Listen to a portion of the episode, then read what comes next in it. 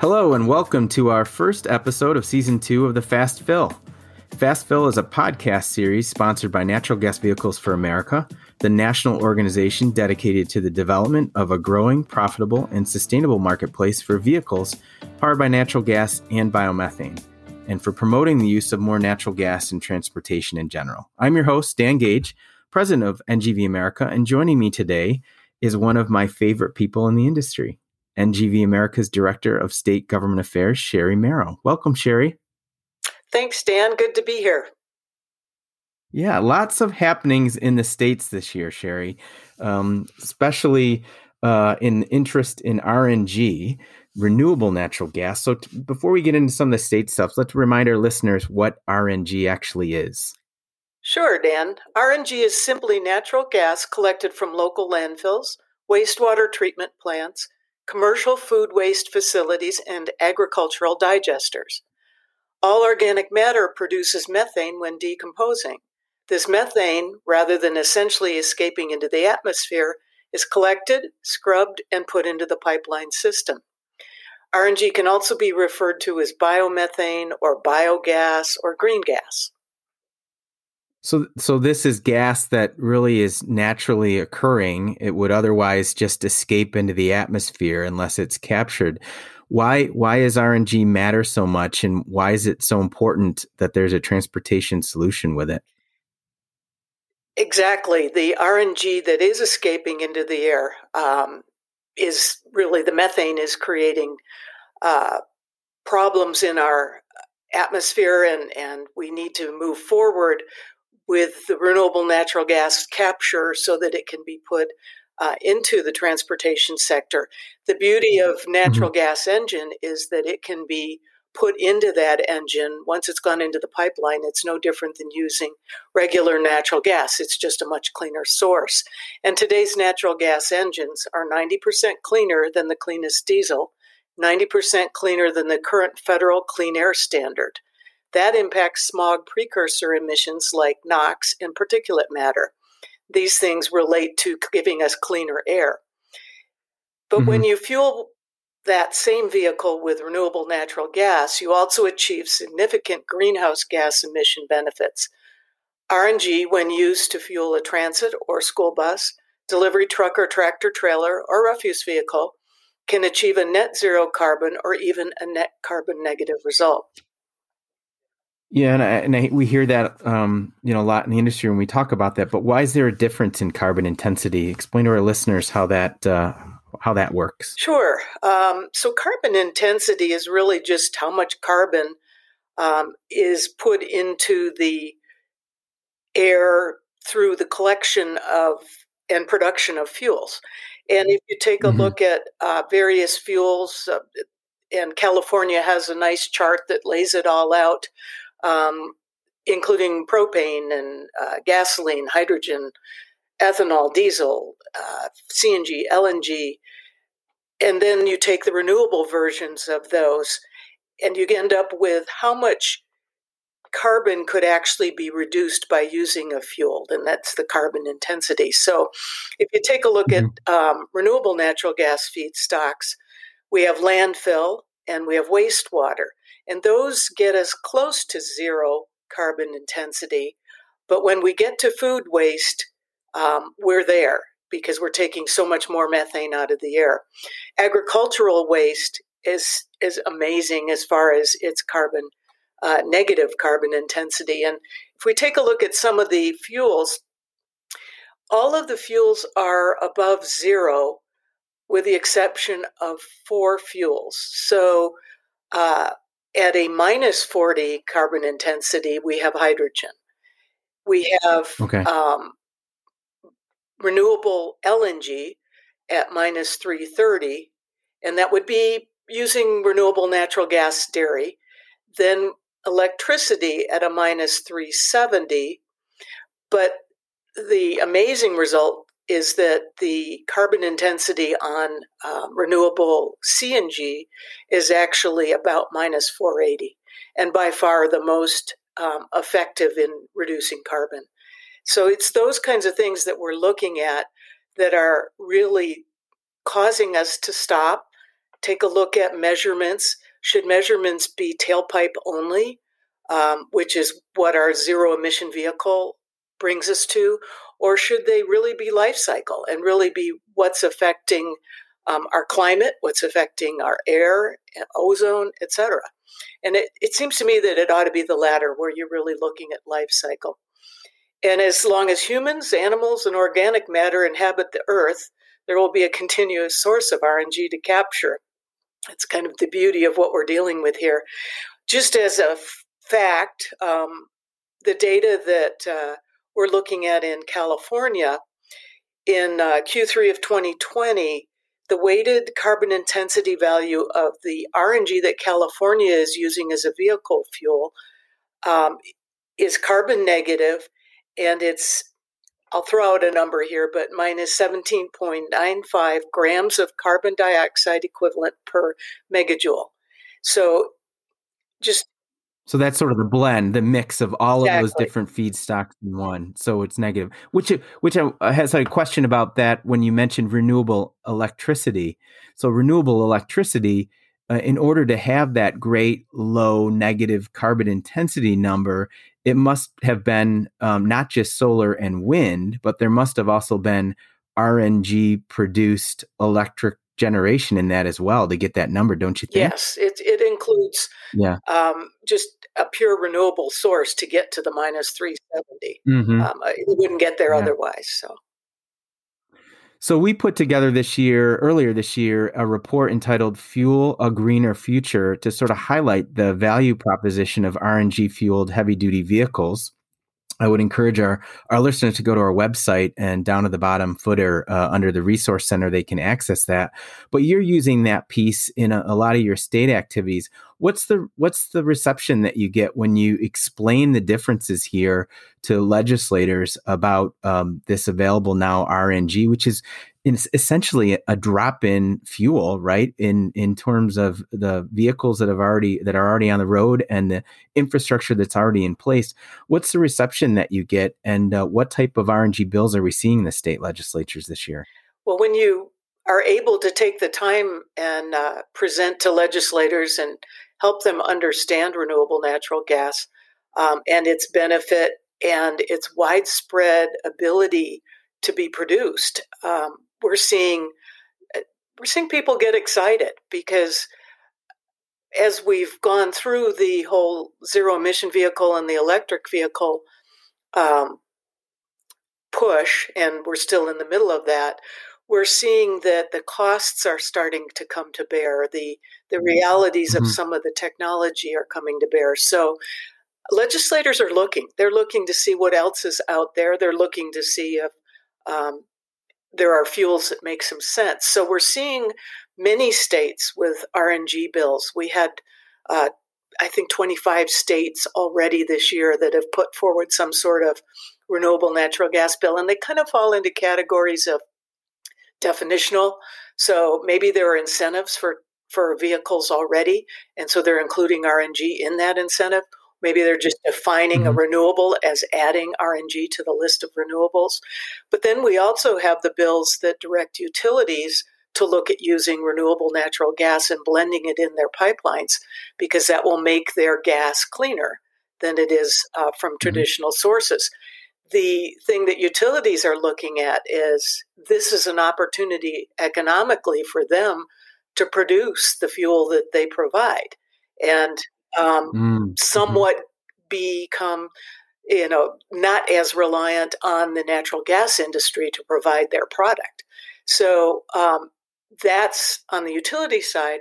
Then we see landfills and some of the refuse applications where cities and locales um, run these themselves and they see an economic opportunity uh, Longmont, Colorado takes their wastewater and turns it into sea and run their refuse trucks. So while they're maybe not.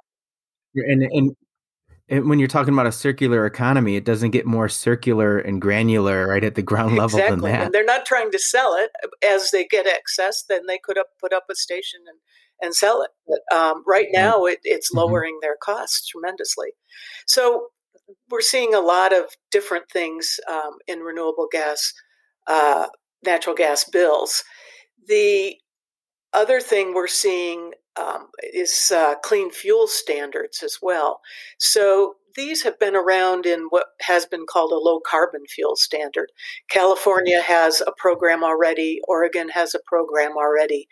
Uh, the new verbiage, clean fuel standard, is a little sounds broader. It's really still the same thing, but using the carbon intensity values to determine um, what fuels should pay for the fact that they're carbon intensive or what fuels can actually get credits for reducing carbon and then move um, into the realm of those who have to buy these credits. So it creates an economic um, and business proposition around the fuels and incentivizes those that are cleaner to be used. And so it doesn't they don't they don't in essence ban the use of traditional gasoline or diesel they just discourage the use by adding sort of if you're if you if you utilize those fuels there there's a there's a credit that that you have to uh, uh, somehow accumulate Correct. right from a from a much Correct. cleaner source so it's not a ban it's just encouraging and incentivizing the use the long-term use of of lower carbon exactly fuels. and and you okay. kind of bring up one of the first things that i see when we're um, talking to states about a clean fuel standard, and that's, well, my gasoline and diesel prices will go through the roof. And it turns mm-hmm. out, according to California, uh, and they've had this program for a few years now, and it's really maybe five cents a gallon that prices have gone up. It's mm-hmm. not mm-hmm. um, astronomical and, and not expected to really grow more than that. So um, that argument for what you're getting and creating a a field in which all the fuels can play, uh, I feel is better than the bans, as you said. You know, the, well, it it sounds like it provides fleets flexibility to choose the fuels that work best for their needs, whether it's performance or range or climate or you know weather, uh, all exactly. of the above.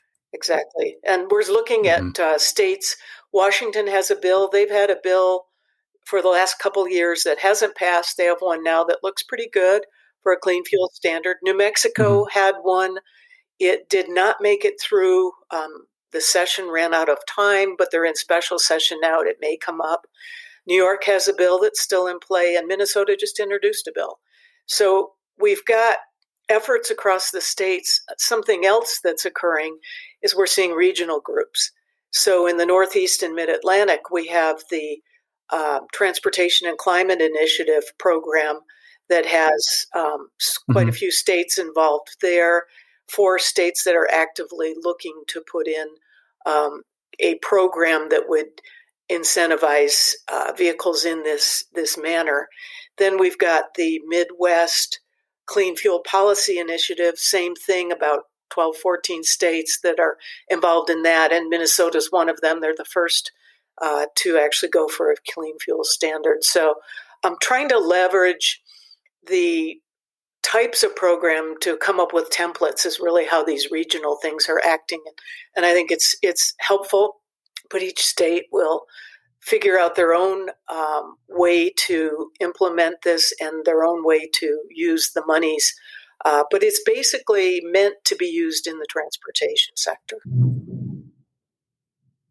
Are some of the um, conversations that you see and the opposition that's developed does it seem to be based on political party? Does it seem to be based on lo- uh, locale? Is it a rural urb versus urban? Um, w- what's the, sort of the dynamic been uh, in different parts of the country? Well if if we look at um, the coasts whether it's east coast or the west mm-hmm. coast we have more cities. We have uh, a greater awareness um, and belief in uh, climate issues and and uh, the need to do something about them. Uh, they have taken mm-hmm. a path of zero emission vehicle, and the whole carbon intensity pulls that back and says, no, let's look at life cycle. So um, we're mm-hmm. seeing pushes on those sides towards clean fuel standards on the coast. But then when you get into uh, the center of the country, and I'm being very general here, you start to see a little pushback in the sense of um, just the cost of the fuel, the cost of the infrastructure that isn't there, the cost of the technology. Um, if I'm living in rural New Mexico, am I going to have access to fuels that you know don't require some sort of um, payment? And you know, I'm am I mm-hmm. stuck with gasoline and diesel because we don't have infrastructure, we don't have shops that dealerships selling EVs, et cetera, et cetera. Um, so we do see that right. that did come up there. I think those are good questions and begs the question of the whole rollout of infrastructure. Uh, but it also comes back around to where renewable natural gas, with infrastructure that exists and vehicles that exist, um, just becomes a, a wonderful solution to that. Well, we, we seem to the conversation. I think that that you you, you just shared about some of um, the the debates in some of the states.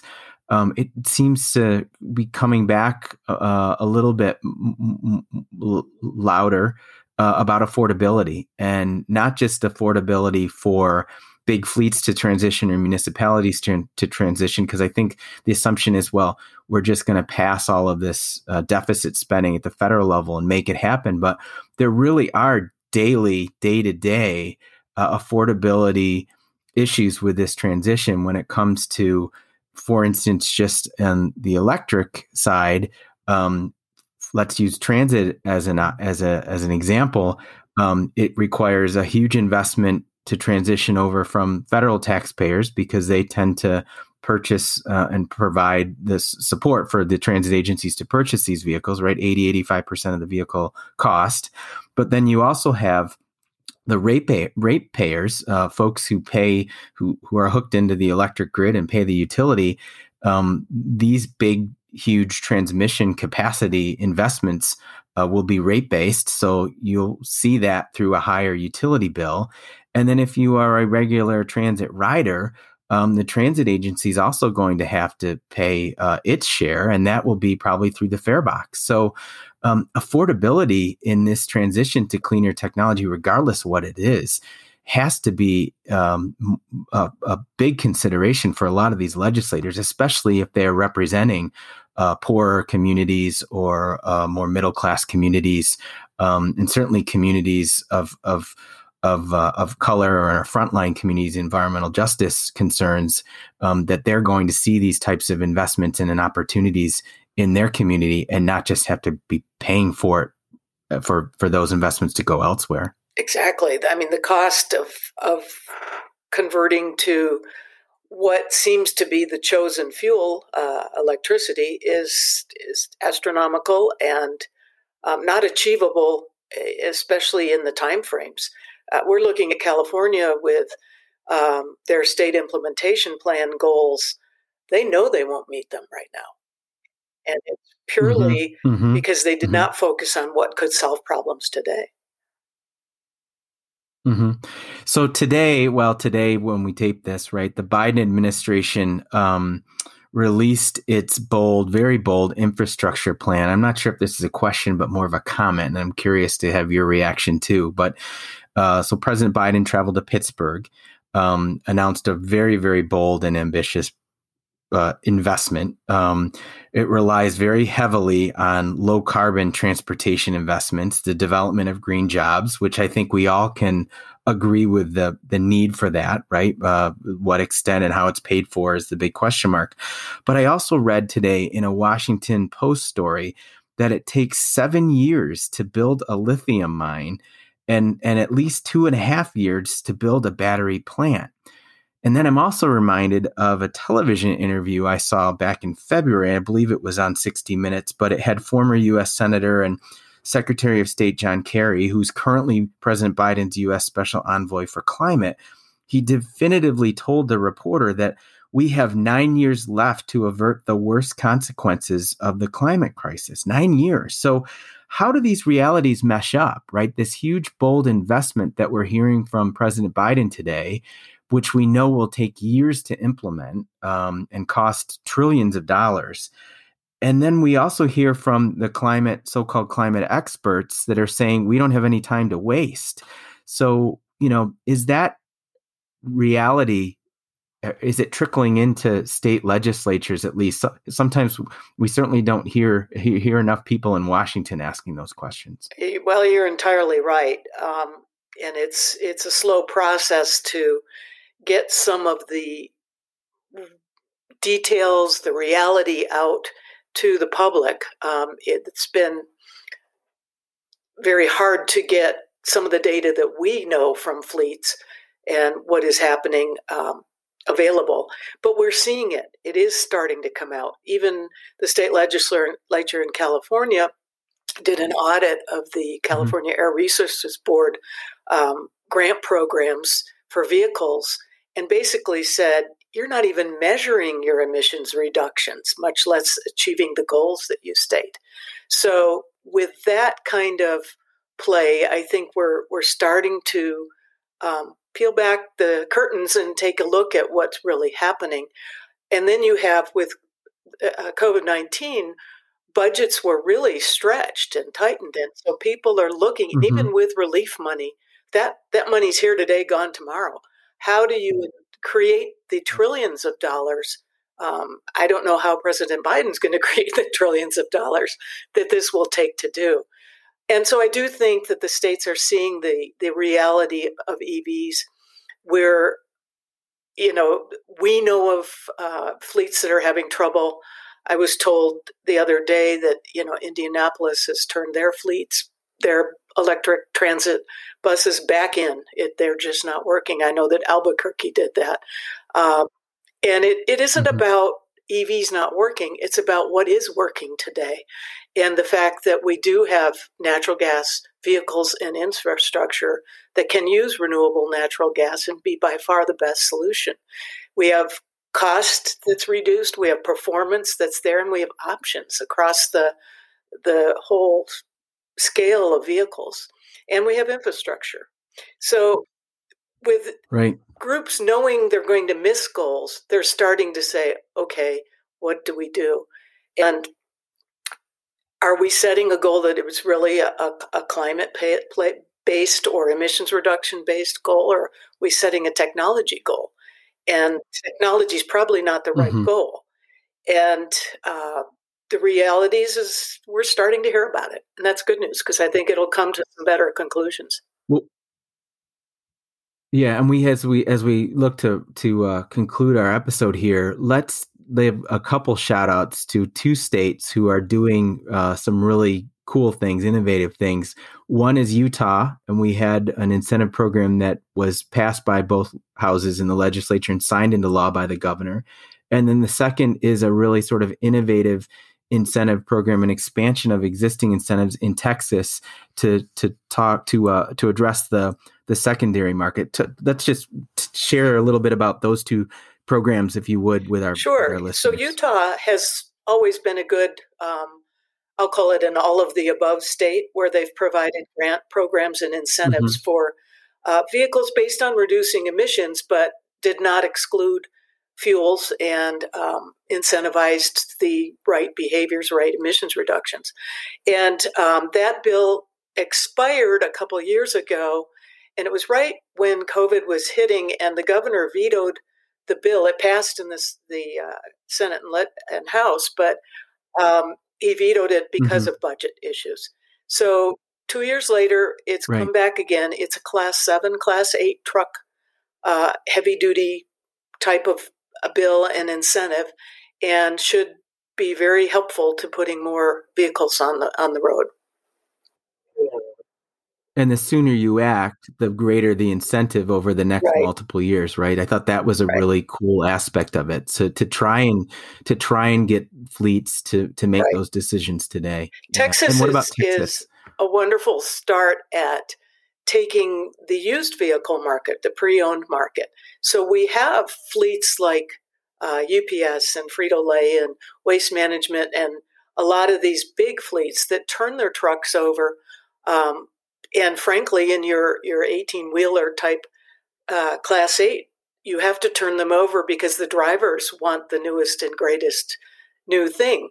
So they're able to turn them over. And if we are able to get grants that help smaller fleets who buy used trucks buy natural gas uh, trucks, then we have created a market for the, the big freight uh, haulers and, and other fleets to uh, sell their used vehicles into, and we have an opportunity for the smaller fleets to actually start using cleaner vehicles. And it's just a great bill. It's moving forward. We're seeing good progress, and um, I'm hoping that as this passes in Texas, that we're able to replicate that across the country in many states. Yeah, I think that's especially important when we think about the number of trucks on the road. They're not all these big, giant national corporate fleets. They are mom and pops or one or two or three family owned businesses that sometimes don't have access to all that capital. So they're looking for the secondary or tertiary market. And we think about, you know, how old trucks on the road, you just drive on any highway today in a, in a commute and you can see white box trucks that are 20 15 20 25 years old. Um, you know those are the types of trucks we need to target. So i, I think that's a really innovative um, uh, program in texas. Let's hope it gets passed. It would certainly seem to be a great national model. Definitely. Yeah well, Sherrie, thank you so much for this quick uh, state update. We really appreciate it. And thanks to you, our listeners, for tuning in. For more information on uh, NGVA's Fuel a Greener Future report that we discussed a little bit, visit our website at ngvamerica.org. It's located in our online resource center. You can also sign up for NGV America's weekly newsletter online. And always share comments with us on today's podcast via email at info at ngvamerica.org.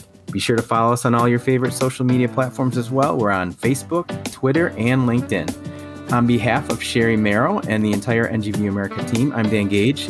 Thanks again for joining us. Sherrie, thank you thank for you, being on. Yep. And you just experienced the fast fill. Until next time.